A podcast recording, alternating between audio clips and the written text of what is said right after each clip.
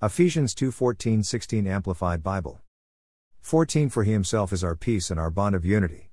He who made both groups, Jews and Gentiles, into one body and broke down the barrier, the dividing wall, of spiritual antagonism between us. 15 By abolishing in his own crucified flesh the hostility caused by the law with its commandments contained in ordinances, which he satisfied, so that in himself he might make the two into one new man, thereby establishing peace. 16 And that he might reconcile them both, Jew and Gentile, united in one body to God through the cross, thereby putting to death the hostility.